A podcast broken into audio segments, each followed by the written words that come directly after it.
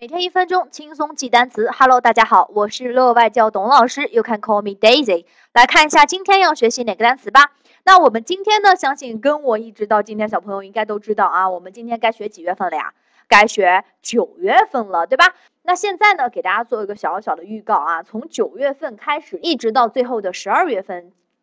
这四个单词呢，其实都有一定的共同点啊，一定的共同点。那它的共同点在哪里呢？共同点就是最后三个字母都是 b e r。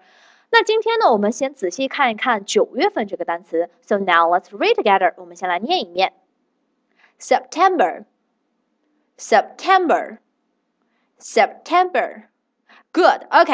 念完之后，大家就会发现这个单词其实由几个音节组成的呢？其实是由三个音节组成的，对不对？分别是 sub、tem September，OK，三个音节。所以这个单词我们可以分音节来背它啊，因为我们这个单词比较长，一共是九个字母，每个音节三个字母。其实如果大家记住这个发音的话啊，这个单词是非常好记的。首先来看一下第一个部分，Sep，Sep 怎么拼呢？S-E-P，对不对？Sep，Sep，对吧？Sep。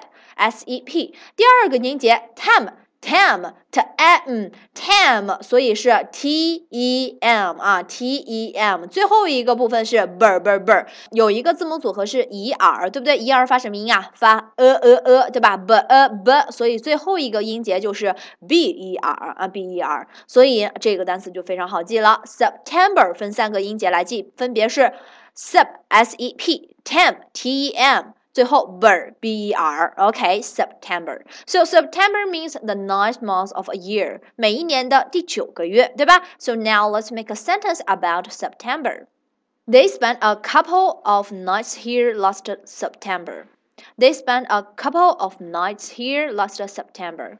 去年呢，去年九月份，他在他们在这里度过了几个夜晚啊。A couple of 是几个的意思啊，nights 夜晚。Last September 之前我们举的例子也有啊，去年对不对？Last 是上一个，上一个九月份很显然就是怎么样？去年九月份，对不对？OK，那今天的单词九月份 September 你学会了吗？